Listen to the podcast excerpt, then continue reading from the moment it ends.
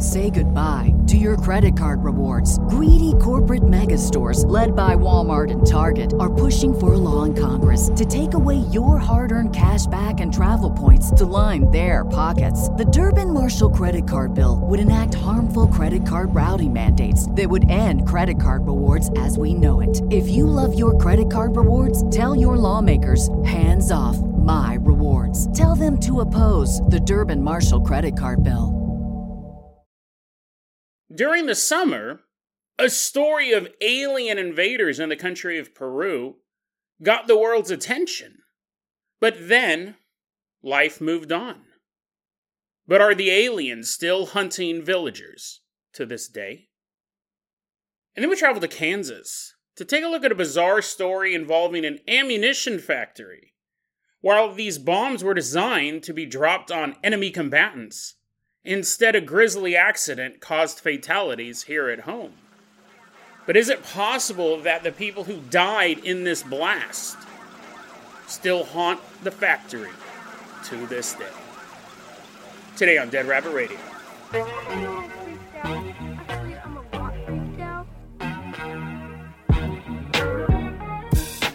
Hey everyone, welcome back to another episode of Dead Rabbit Radio. I'm your host, Jason Carpenter. I'm having a great day. Hope you guys are having a great day too. Hope you guys have some fun plans for the weekend. I, there's no movies out that I really want to see. Um, and so I will enter into a state of suspended animation until the next episode of Dead Rabbit Radio. But someone who's never suspended in animation, someone who's always jumping around, running into Dead Rabbit Radio command right now, everyone get on your feet and give it up for an idea guy. Woohoo! Yeah, we! He's jumping around. He's jumping around, showing off that he can move. And Idea Guy was one of our Thanksgiving live stream contributors. Thank you very much for donating to the show. And Idea Guy, you're going to be our captain, our pilot this episode. If you guys can't support the show financially through the Patreon or through live stream donations or the merch store, that's fine too. It truly is. Just help spread the word about Dead Rabbit Radio. That helps out so much. Tell your friends, tell your family, tell everyone you know. Dead Rabbit Radio is your favorite paranormal show. An idea, guy. I'm going to go ahead and get this party started by tossing you. What haven't we used a lot this season? Uh, uh an idea, guy. I'm going to go ahead and toss you the oars to the Dead Rabbit rowboat. We're going to leave behind Dead Rabbit Command, row, row, row us all the way out to Peru. Oh, splash! Oh, splash! We're rowing. It's a mighty long trip, but we're mighty, mighty people. We row all the way down to Peru. This is actually, I don't do a lot of follow up stories if you really think about it. I've done just a few over the course of 1100. What is this, episode 1182? Not a lot of follow up stories. But this is nuts. This is totally nuts. So, a quick recap. I'll put the whole episode in the show notes, but a quick recap. Back in August, I did this episode. It was episode 1118 Invasion of the Face Peelers. And it was this story, and I'm sure you guys might have come across this in the news. It was all over. It was like one of those things that popped up for a couple days. What was going on was in Alto, in the Alto Nanay district, which is in Loreto, Peru, the Loreto region. There were reports of people in that region saying that they were getting attacked by seven foot tall flying aliens. Okay, and so this news story, it, we this news story followed a very interesting progression because it all this had been going on for a while, but when it got in the news, it was in the news for maybe like a week, maybe a little bit longer. And the first thing was people in Peru are saying that these seven feet tall, seven foot tall aliens with uh, large heads and yellowish eyes were flying around with some sort of propulsion device that they could it was like this pad that they could easily get on and off and they can move completely silently on these flying pads. They were bulletproof because uh, residents had tried shooting these people flying around on these discs. And what they were doing is they were kidnapping local villagers and cutting their faces off. And there was a photo of a man being carried into town with no face. I've never been able to really verify the like where that photo came from. I mean, obviously, I mean it could have been photoshopped, right? But if that sometimes they'll put a photo from like 1992. They're like, "Oh, the alien invasion in 1992, Peru." Oh yeah, I remember that, but not this new one.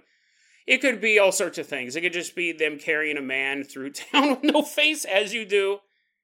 I didn't know the context of the photo, but there's a photo of a guy being carried through town. And when I say he has no face, he's dead. Okay, he has, it's like a skeleton face. It's like a spooky costume. And then there was a report of a young girl who got away, a teenage girl who said they tried cutting her face off.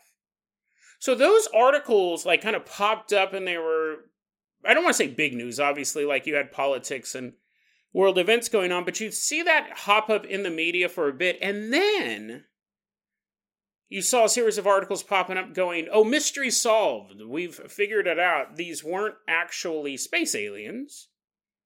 These were illegal gold mine operators. Apparently, Peru does have a problem. They've had it for a long time, pre pre alien invasion, of people coming into their country and setting up illegal gold mines. They go a lot of times it's criminals running these things. What we believe is happening. This is kind of the debunking of this whole event because you know obviously there's a photo of a guy with his face taken off. Again, I don't know when that photo was taken, but this girl's saying all this stuff. They're interviewing these residents. And the official story was illegal gold mine operators were trying to scare people away from the illegal gold mine. Okay, I'll accept that. That does sound reasonable. But how did they fly? I mean, like, that's a big thing. If it was just guys running around with shotguns, shooting people in the face, yes, that's bad, right? I'm not saying, oh, that's fine. But how did they fly around? Why were they seven feet tall with big heads and glowing eyes. And kind of the pushback was, well, the big heads is actually like probably a motorcycle helmet or something like that. And you're like, okay, and they go. And when the locals shot these guys, I mean, you, there's body armor now. You can buy body armor, right? And I'm like, yeah, sure, I could. And if I shot you with the shotgun, you'd probably just walk away. And I'm like, scratch my head. I'm like, ah, okay, I guess. I know it's a little more complicated than that. And there you go. That's we have we have officially debunked this. It was gold mining operation, and it was just people wearing big helmet, and um, you can tell you can tell the official spokesperson is sweating right now. Um, how did it get seven feet tall? And the guy's like, uh, stilts maybe. But the big question is, I'll accept somebody dressing up as the Green Goblin. I'll, I'll believe all that stuff, or I won't believe it, but I understand that, but how did they fly? How were they flying? That's the biggest point. If it was just people walking through the jungle, it wouldn't even be a story. You would go, oh, it's probably like some sort of criminal activity. How are they flying around? And the answer was, well, I mean, it's an illegal operation. And so if you can buy an AK 47, then you could probably buy a jetpack. no, no further questions, no further questions. And official spokesperson walks off stage and you're like this was basically the first story was aliens invading peru and then shortly after that it was quote unquote solved it was an illegal gold mining operation and they actually said these gold miners must have jetpacks to fly around on so case closed it was just gold miners now i went into longer debunking the official story the the gold mining and all that stuff in that episode. I'm not going to recap all of that stuff. I'll put it in the show notes. But what's interesting is alien invasion story. Next, we have the illegal gold mining story, and then nothing. Right? I mean, have you guys seen anything lately? When I say lately, not in the past two weeks, because you guys might have seen this article I'm about to talk about. It's nuts. It's so nuts. But between August, when I recorded that episode, and maybe like a week or two ago, I hadn't heard anything. I hadn't heard anything at all, and I figured that, well, maybe it was gold miners. And to be fair, I actually didn't even think about it. After I recorded the episode, I didn't even really think about it anymore. The article stopped being published after I did the episode, didn't even think about it. Check this out, dude. This is this is crazy. So in October of 2023, way after all of the media coverage, there's an American explorer named Timothy Alberino. He has a YouTube channel. I was looking at it. He does cover a lot of alien stuff as well. I don't know if he would classify himself as a UFOologist, but he's an American explorer. He does seem to specialize in alien stuff, or at least the videos that I saw, alien theories. He said, because he's an explorer, right? I'm just the dude sitting in a chair recording a podcast. I love all this stuff, but it's not even that I don't have the means. Even if I had a million dollars, I would not feel comfortable. I would not feel comfortable going to Peru and just walking around the jungle. This guy, Timothy Alberino, and his friend, a guy named Doug Thornton, who's an, also an ex Marine, they went to this area to find out what's going on. And before he got there, I mean, obviously he didn't show up, right? He wanted to make sure that there were people to talk to, that it was still going on. He started communicating with people in that area where this specifically was taking place. And they're like, yeah, it's totally still going on. We're still running into these seven foot tall guys on these flying platforms. Like the media is not covering it anymore, but it's still happening. So once he verified that, he went out there with Doug. And he didn't just go out there to film stuff for his YouTube channel. Apparently, he brought because he this is this is what think about it. Now this has been going on for quite a while. We covered it in August. I think it started in July. It's October, and the the residents of town are like, we don't feel comfortable leaving the villages. Like we don't want to go out to our farms. We don't want to take care of our livestock or go pick pineapples to eat. He goes, it's pretty much destroyed our economy. That would happen there's a giant if there's a bunch of giant aliens floating around. So he brought in a bunch of supplies for them. He brought in supplies, he brought in a lot of food. And it's funny because I was reading this article, it said he also, him and Doug also taught them how to use rifles. And I go, I mean, yeah, that's cool, right? I got no problem with learning how to use a firearm effectively and safely. But did they, did they have any rifles? Like, that'd be awesome to show up and be like, this is how you shoot an AR 15. And then you put it back. You put it back in your car. They're all any questions. They're like, yeah, can I have one? And he's like, no. I'm wondering if he brought them weapons. Right? I mean, maybe he was showing them how to effectively use the rifles and the shotguns they already had, but I wonder if he actually. I'm not trying to. I'm not trying to toss this dude or anything. I didn't think it was interesting. I would assume if you had a rifle, you would know how to be decent with it, especially if you were in an area that was outside of a city. I because I, I know like a lot of hillbillies are pretty good with their guns because they're always shooting they're always shooting squirrels they're always shooting at trespassers. But i don't know i'm not saying i'm not officially accusing timothy of importing firearms into the country of peru i was just wondering.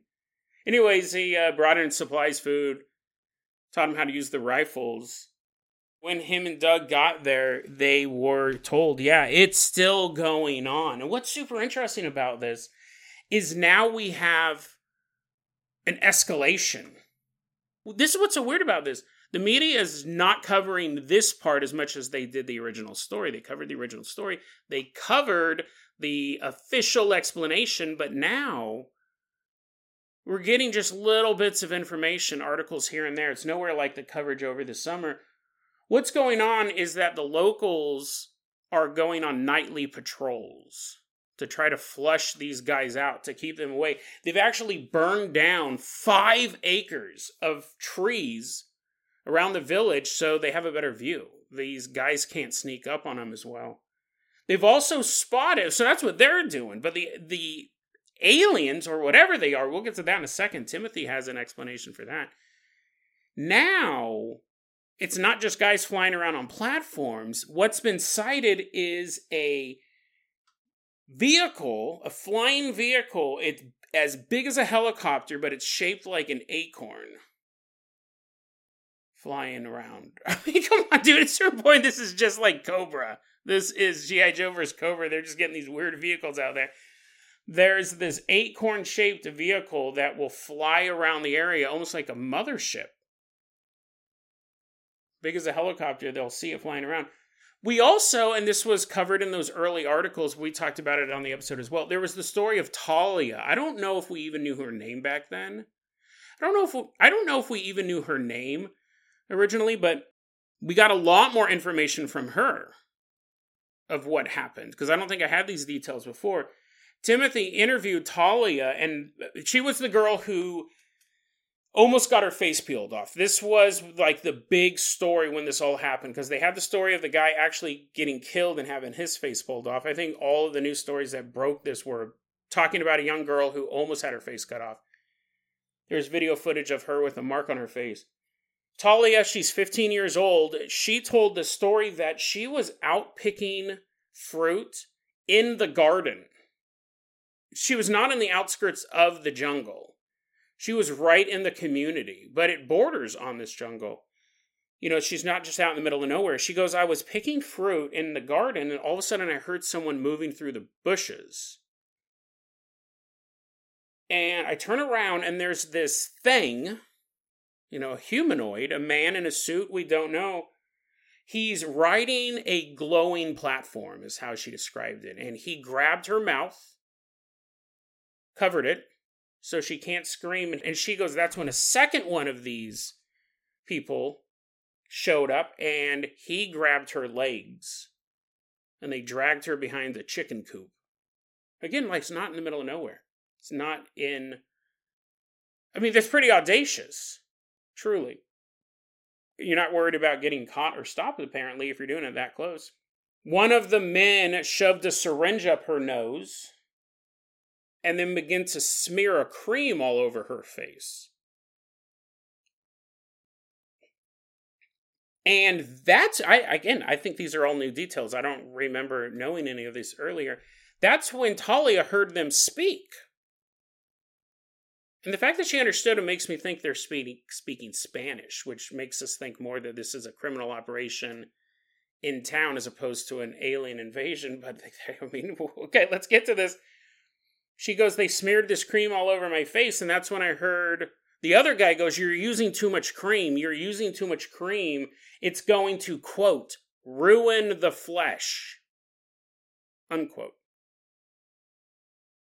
and make the skin harder to remove. peel her face off. They're going to take her face off, and she's hearing this conversation she says, I reached up, grabbed one of their helmets, a brief scuffle broke out, and she was able to get the man's hand off of her mouth and she begins screaming and that's when the residents run over and these two entities fled the scene. And she was apparently in a chemically induced semi-conscious state. That's how it was described for a, a mo- for a while after this attack this is still going on. He was down there in October. He was talking to the residents. They say, We still have this problem. This is what we're doing. We're not getting the media attention anymore. The reason why this story came out, because I think he just, because he just recently uploaded this YouTube video to his channel. So now some of the news sites are kind of getting word of that and they're linking to his YouTube channel and, and all of that. I'll put all the videos and stuff in the show notes, but that's why it's coming back into the news. No one was interviewing these people for the past, at least not internationally. It could have still been a local news story, but it wasn't reaching the rest of the world. Now it's on YouTube and people are starting to look into it again. So it is still going on. And this is where you really have to pick your poison because we don't know what's we don't we say it's still going on, but we don't know what it is. So this is where you have to pick your poison. Do you think, or what would you rather have? Because the phenomenon is real at this point. It's just way too. It's been going on for months and months and months. Like something is happening, whether it's human or alien. That's the question. Would you rather it be a small group of alien invaders who are scouting out a planet or running some sort of series of experiments, or they just have some crazy face fetish but they're from another world or from another dimension or from within our own world in the vast cave systems that are just miles underneath our feet. Or this is what Timothy uh, stated. He goes, "quote Worst case scenario." He's not. He doesn't not really thinking the alien thing, but he does look into aliens. Worst case scenario: This is an international organization of organ harvesters or sex traffickers who are in possession of top secret hardware and they are using it to do something very sinister. I honestly believe that's what we're dealing with here. Unquote. So, okay, this is your choice, right? Aliens or organ harvesters slash sex predators with not even state of the art technology. Like, I mean, a, a, flying device that's silent, that right there is something we do not have. So, what would you rather know exist in the world? Alien invaders who aren't like nice, right? I mean, one thing if they're coming down to cure all of our diseases. No, they're coming down to cure the skin of our face, nibble it up like beef jerky. Would you rather have mean aliens on Earth or sex predators with with hoverboards and bulletproof armor and glowing yellow eyes? It really is a pick your poison thing. Crazy stuff though. The story's still going on. That's what I think is the craziest part is that it's still going on.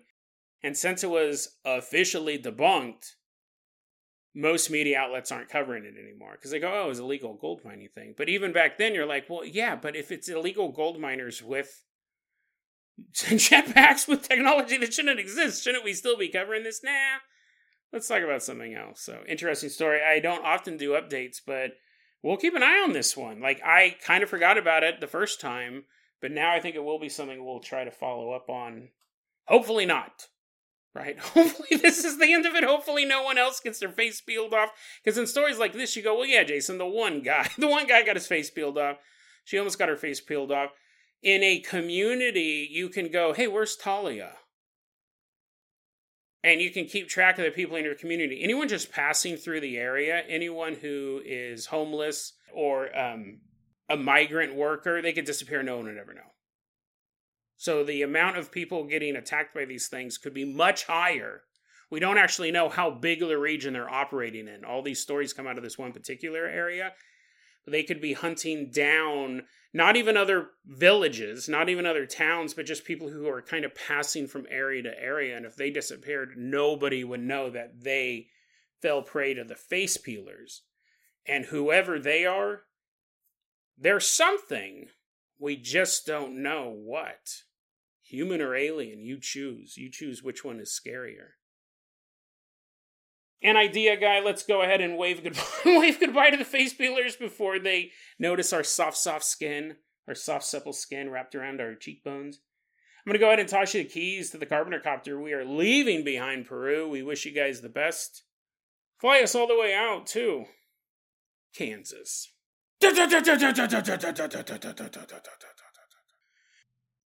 We're headed out to Kansas. Specifically, we're headed out to Parsons, Kansas. And I hope you guys brought your work overalls. you have a list of stuff you have to have before you listen to an episode. You need work overalls, a safety hat, gloves that are shrapnel proof. What? What? Where am I going to get those? From the Peru aliens? You need gloves that'll withstand multiple pieces of shrapnel coming at you. Probably also goggles, right? You protect your eyeballs. Hope you guys got all that stuff. We're walking into the Kansas Army ammunition plant. We walk into the Kansas Army ammunition plant, and there's a bunch of people just working. They're building bombs. Hey, Barney, look at all these bombs I built. He's all juggling them and stuff like that. He's such a show off. Look at me. Juggling them. Probably not a good place to practice your juggling skills, although I will say if you can do it here, you can do it anywhere the pressure is definitely on when you're juggling bombs. This place specifically didn't make bombs. I just kept saying the word over and over again. They made mortars. Mortars. So those are the ones that you put in the tube and they go. And they blow up way far away from you. You put them in a tube. Those are always like the hardest ones. Like dropping bombs is easy. You're flying a plane and then you see a city and you're like, boop, and then a bunch of bombs fall mortars you have like measurements you have like this nerd standing next to you with goggles and he's like 37 degrees and a lick to the west mm. And then you're like shut up nerd. You're shooting shooting mortars. You do have to do what he says because he's right. 37 degrees. Click it up. A lick to the west. And then you drop the mortar into the tube and then another direct hit. Math wins again. Good old mortars. That's what they made at the Kansas Army ammunition plant. And specifically, they didn't just make any old mortar. They made cluster bombs. Actually, so that's why I kept saying bombs. They're bombs. I'm confused. Wait, I think it's a cluster bomb goes in a mortar. Maybe they drop from a plane. I don't know. I don't know. But the point is, is I just like doing that sound effect. Mathematics. Mathematics will win any war. They made cluster bombs, and basically it is what it sounds like. It's a bomb with a bunch of mini with a bunch of miniature bombs in it.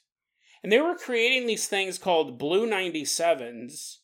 These bombs were designed to punch a hole through five inches of armor plating, then shoot a bunch of shrapnel out, and just to, you know, put the little chef's kiss on your killing device, there was a little tiny ring of this very specific type of metal that when the imagine you're sitting in a tank, right? Everything's going great. And then all of a sudden, a bunch of cluster bombs. It might not go through tank armor. Let's say you're sitting in a Humvee, everything's going great, and then all of a sudden, a a, bomb, a bunch of there's a bunch of these too. There's like 200 of these cluster bombs in each bigger bomb. They're called bomblets. These um little guys punch through the armor plating and then hit you with a bunch of shrapnel. And if you happen to survive that, that little tiny ring of special metal on each one of these is um, an ignition source. So then you burn. You burn up. If you survive the blast and you survive the shrapnel, oh, well, you're on fire now. Terrible, terrible weapon, but weapons of war often are. They're making millions of these bomblets here, and they had a assembly line to do it on. I don't know if it had like the the conveyor belt like I Love Lucy, but they basically were transferring bombs from one workstation to the next. So some guy was probably like painting the metal and he's like, a job well done. That looks cool. And then the other guy's actually like putting the explosives in it, attaching the fuse. There's this process. And these things are so dangerous. Obviously, they're bombs, right? The workspaces had these huge steel walls dividing them. So if something went wrong, it would be limited to your workstation. July 26, 1989, building 1113. It's 4:20 in the afternoon. There's five people working on the line. Think about it, that 420, you're almost out of work. You're probably like, "Oh, dude, I can't wait to get home." Build I also build bombs at home. I'm a terrorist. You're you're watching the clock. You can't wait to get off there's this uh, part of the assembly process where you have five people standing in this area with these huge steel walls. And apparently, what they figured out was when they were when they were attaching the fuse to one of these bombs, it exploded. These things were used to punch holes through armor plating if you're standing next to one with no armor plate with no armor plating. It's not going to end well. Horrific explosion. There were five people in this work area. Only two of them died. The other three the other three were injured by the shockwave and shrapnel yes but they survived. But only two people died luckily one of the survivors a guy named martin bartholomew he was about three feet away when this went off. He said he felt the shockwave hit him and then the shrapnel, which he kind of expected. And this is what you wouldn't expect. You'd figure, uh oh, bomb, shockwave, ugh, shrapnel, ugh. And then he immediately felt a bunch of wet chunks hit him. It's like, what? What what was that? Did we put that in the bomb now? It was the remains of one of his coworkers, Gerald Jenkinson. He was getting peppered with body parts and guts and skin and flesh and organs. Just he Gerald was pretty much blasted into oblivion. And Martin was now covered in his gore. The two people who died were Gerald Jenkinson and Shirley Lever. Lever. After the workers were evacuated, they had to bring in a bomb team because they didn't know what happened. Right? You would be like, well, back to work, guys. It's time's almost up. It's almost time to go home. First beer's on me. No, you have to evacuate it. You don't know what caused the accident. You don't know if there's going to be even more problems. The bomb disposal team came in, and Shirley apparently was like slumped over the table. And the bomb disposal team goes, There might be a bomb underneath her. There might be an active bomb. So they had to very, very carefully move her because again, you don't know exactly what happened. There still were bombs in their workspace. I don't know how they didn't blow up, but I guess cluster bombs were designed not to all blow each other up. Shirley was dead, but there was no bomb underneath her. Uh, Gerald, apparently, I found different sources. Apparently, he was the way he was standing was on this. He wasn't on it. He was standing next to the steel work table. So when the blast went off, it pretty much destroyed his upper body but his legs just slumped down because they were protected from the blast. So his legs were just laying there on the ground, but the rest of him was gone. Martin got hit by a couple of these pieces. And the bomb disposal team, because now they've realized there are no other bombs ready to go off, they're trying to figure out what it is. They said for the next few days after the explosion, they said while they were actually investigating, trying to figure out what happened, every so often,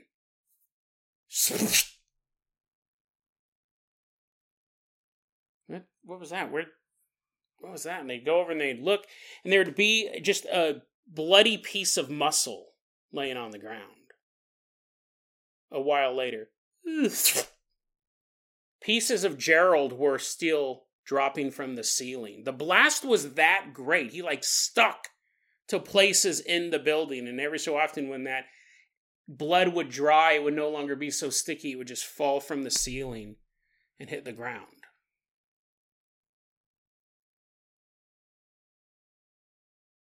If you think I'm making this up, if you think I'm making this up, I did get this from the New York Times. This story. But now we're going to go, that part of it is real as creepy and disturbing as that is, now we are going to go to the realm of the weird because it's just a disaster story that's sad. But now we're going to go to the ghost side of this because I originally found out about this place on the shadowlands.net. And then I read this ghost story and I go, that's cool. Does does any of this true? And I went and I found the plant found that there really was an explosion, found this New York Times article going into great gory detail about it. It's 1990 now. It's the Persian Gulf War is just starting off, the first one. And the plant is now reopened. Apparently, there was a time period where it was either in a. Because nobody wanted to work there, right? Nobody wanted to work there, but it was good pay. And I think it might have been in kind of a like hibernation. Like I'm reading articles and they're talking about uh, Martin Bartholomew at a certain point became a caretaker's not the right word, but he still worked at the plant, but he just kind of like walked around and monitored stuff. I don't know if they were actively in production. But in 1990, they did fire the plant back up. They were going to start making these cluster bombs again. This time, to prevent a disaster like that, they widely spaced out all of the work areas they were really afraid of multiple bombs going off. In a, in a way, they were lucky that only two people died. Not lucky for those two people, but lucky for everybody else. Since everything was more spread out now, apparently the work areas were hundreds of yards apart, and the way to get from one place to the other was by bicycle. Because if you were like an inspector or a manager or someone who has to talk to multiple employees at once before you just whip out your phone and send an email, Instead of walking several hundred yards between workstations, you're like, hey, do you got those bombs ready yet? And they're like, no, Jerry's still working on the fuses. And you're like, let me go talk to Jerry. And you, you walk several football fields, and you're like, Jerry, he says he needs the fuses. The fuses? I gave the fuses to Mary. And you're like, oh man. And Mary's all the way across the plant. You're like, ah. They're bicycles. They're bicycles, and they have. I don't. I because I I wasn't able to actually visually see the plant. Obviously, I can't astral project. I'm not a remote viewer, but I was hoping to see something. Apparently, to facilitate the bikes getting all over the place, they built these ramps because you couldn't use stairs, obviously, unless you're like super radical. You're all spinning the handlebars. You're like, look at me. They're like, dude, this is a palm plant. Oh, that's the other thing. The bikes had old fashioned baskets, not like the wicker baskets, but like a wire basket on the handlebars. So you could transport stuff from workstation to workstation. You're like, okay, you know, like signatures and occasionally bombs. Sometimes you have to put a bomb in this little bicycle and ride it around. Now, connecting the workstations, they would have, they built these wooden ramps because you couldn't take them up the stairs. And the Shadowlands specifically said that they were ramshackle, unpainted, wasp infested wooden ramps. Which makes me think that somebody who worked, somebody who, because that's pretty detailed, right? If they just said ramshackle ramps, wouldn't have thought anything of it. Wasp infested, I bet you anything, whoever wrote this used to work there. The guys on the bikes, the managers and such, would ride their bicycles around, and they would have a little bell on it, ding ling, the ling ling, so you'd let people know you were coming because you you are on a bicycle that has inert bombs. They're not going to go off if you if you bail, but still, you, if or not the bomb, I mean, it's inert, hopefully, but you have a little bell, ling ling ling ling. Ghost stories start to spread. People are saying that they're seeing the phantoms of these two people in building 1113. A lot of people are just blowing the stories off, not believing them. Some people are. I mean, here's the thing there's difference. There's a big difference between going to a haunted house and they're like, back in 1808, a young woman slit her wrists because her lover said no. And now she haunts the kitchen.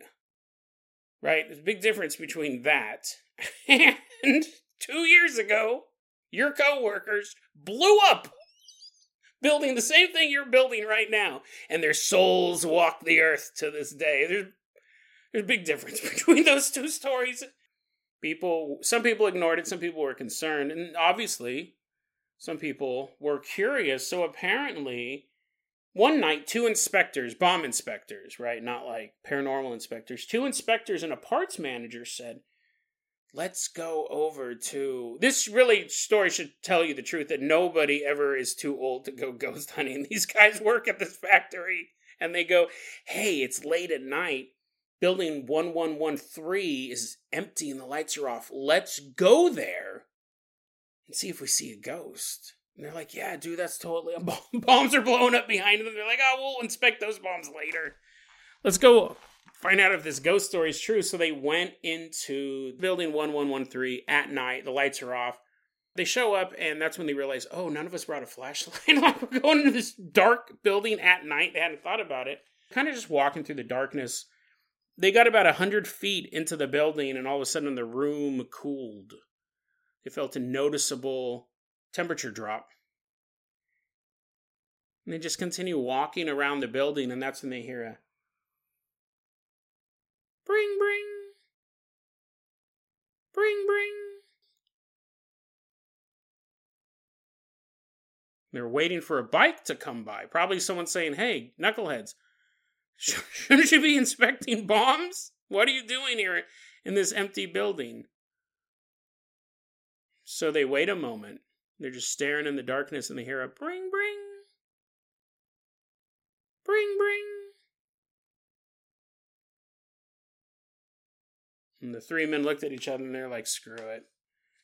Let's get out of here, man. This is too spooky. Could be someone pulling a prank on us. That's what they thought initially. They go, could be someone pulling a prank on us, but we don't know how they would have got here ahead of us. It was clearly the sound of one of the bike bells, but we didn't see anyone in the darkness, and we don't know how they would have gotten ahead of us. It that wasn't coming from behind us, so they figured maybe the story of building 1113 being haunted is true. But that's not the main reason I wanted to tell this story. And I'll tell you that could easily be a prank, right? If you knew, generally people would be talking about ghosts for a long time, and it'd be like, we should go in that building some night. And someone else goes, yeah, and then they don't do it for a couple weeks, and then finally they decide to do it.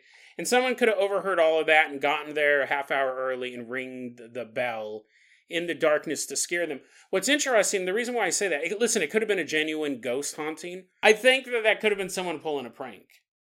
I really do. That would be my first guess as opposed to paranormal event. But that's not the main reason why I wanted to talk about that story. I found an interesting little bit in this before the ghost sightings started. before the ghost sighting started. So we had the disaster when the bombs went off, Gerald and Shirley died. And then we have the ghost sightings later. But in the middle of those two things, this is super weird. It's one of those things that just kind of caught my eye. Before the ghosts began to appear to other people, the survivors of the blast, the ones who came back to work, began to have nightmares. I don't know if one of these was actually Martin, because there were three people, other people who survived the blast, but one of the survivors, they'd have this reoccurring nightmare that they were in, they would be running through the factory. Oh my God oh my god, stop. They'd be running through the factory. They'd be running up and down these wooden ramps in the dark.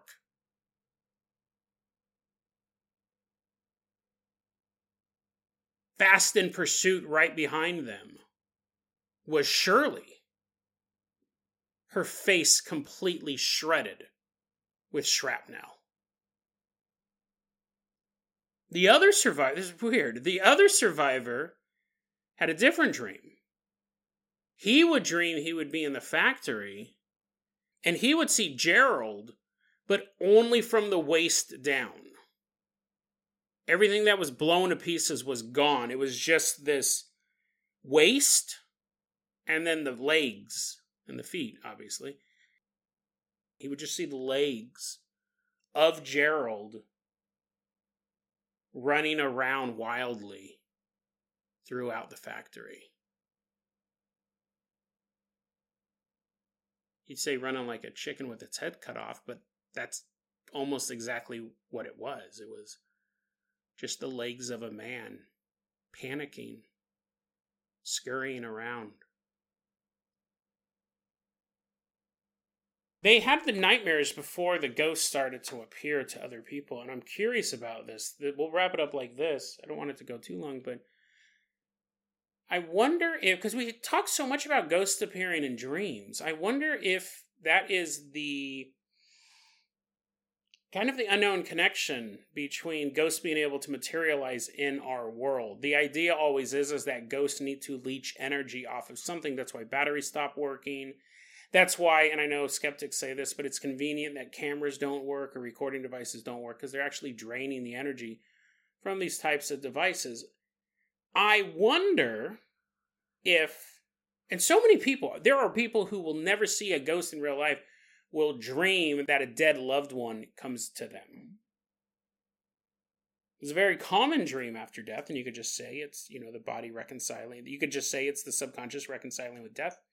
You could say that is actually that person sending you one last goodbye. But what if that is, and I'm not saying that you're very clear when your grandma came to you and said goodbye to you, I'm not saying she did this, but I wonder if when a ghost does appear in your dreams, I wonder if that is the first step to gaining enough energy to being seen in the real world. Because it's always almost been the missing link. Like somebody dies, and there seems to be a short period of time before they're visible in the real world. We don't really know why. It's very rare. There are accounts of people dying and their ghost immediately appearing. I don't know if I've done that story yet. I'll have to look into that because I have a story where that happens. It was immediate. But generally, there is a period of time, and I wonder if there that is the first quote unquote battery to drain from is humans Because think about the emotional energy you generate when you are dreaming, and uh, it has to be even more that when you're having a nightmare. I find that chain of events very, very interesting that they die, the nightmares start. And it says the the survivors who went back to work, they probably had nightmares about the actual event.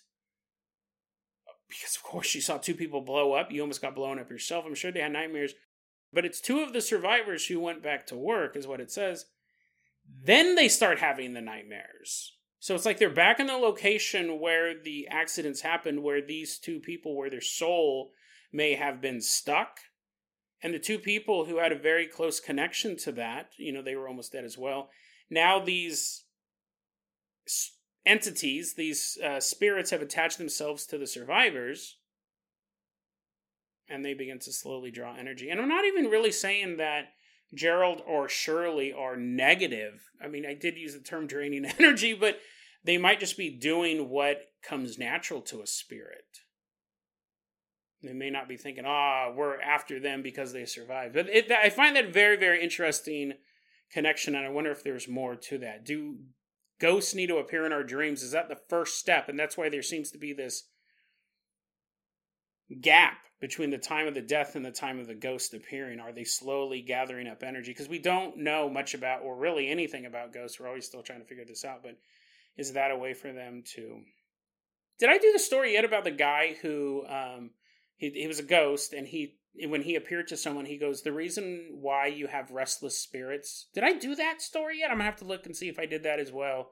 And if not, those will be two stories I do next week. But um, yeah, intro. I love ghost theory.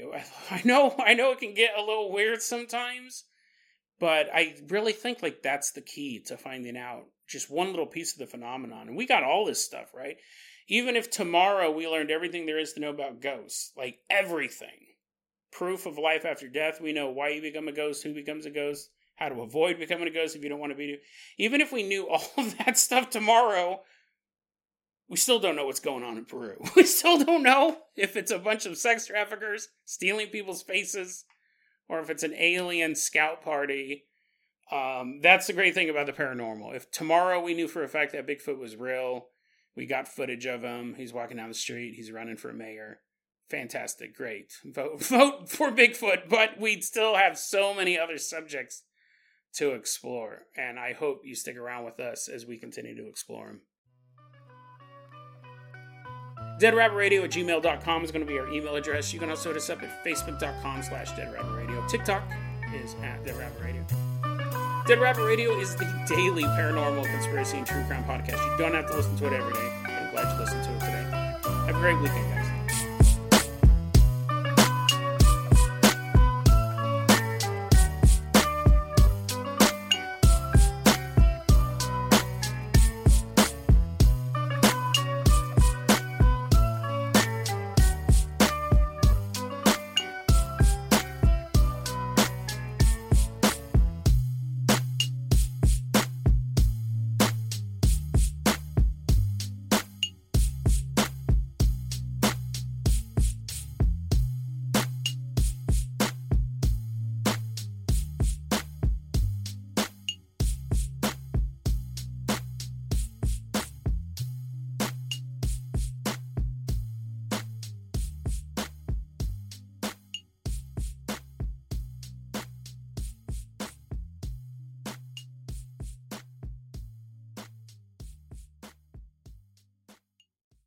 Say goodbye to your credit card rewards. Greedy corporate mega stores, led by Walmart and Target, are pushing for a law in Congress to take away your hard earned cash back and travel points to line their pockets. The Durbin Marshall credit card bill would enact harmful credit card routing mandates that would end credit card rewards as we know it. If you love your credit card rewards, tell your lawmakers hands off my rewards. Tell them to oppose the Durbin Marshall credit card bill.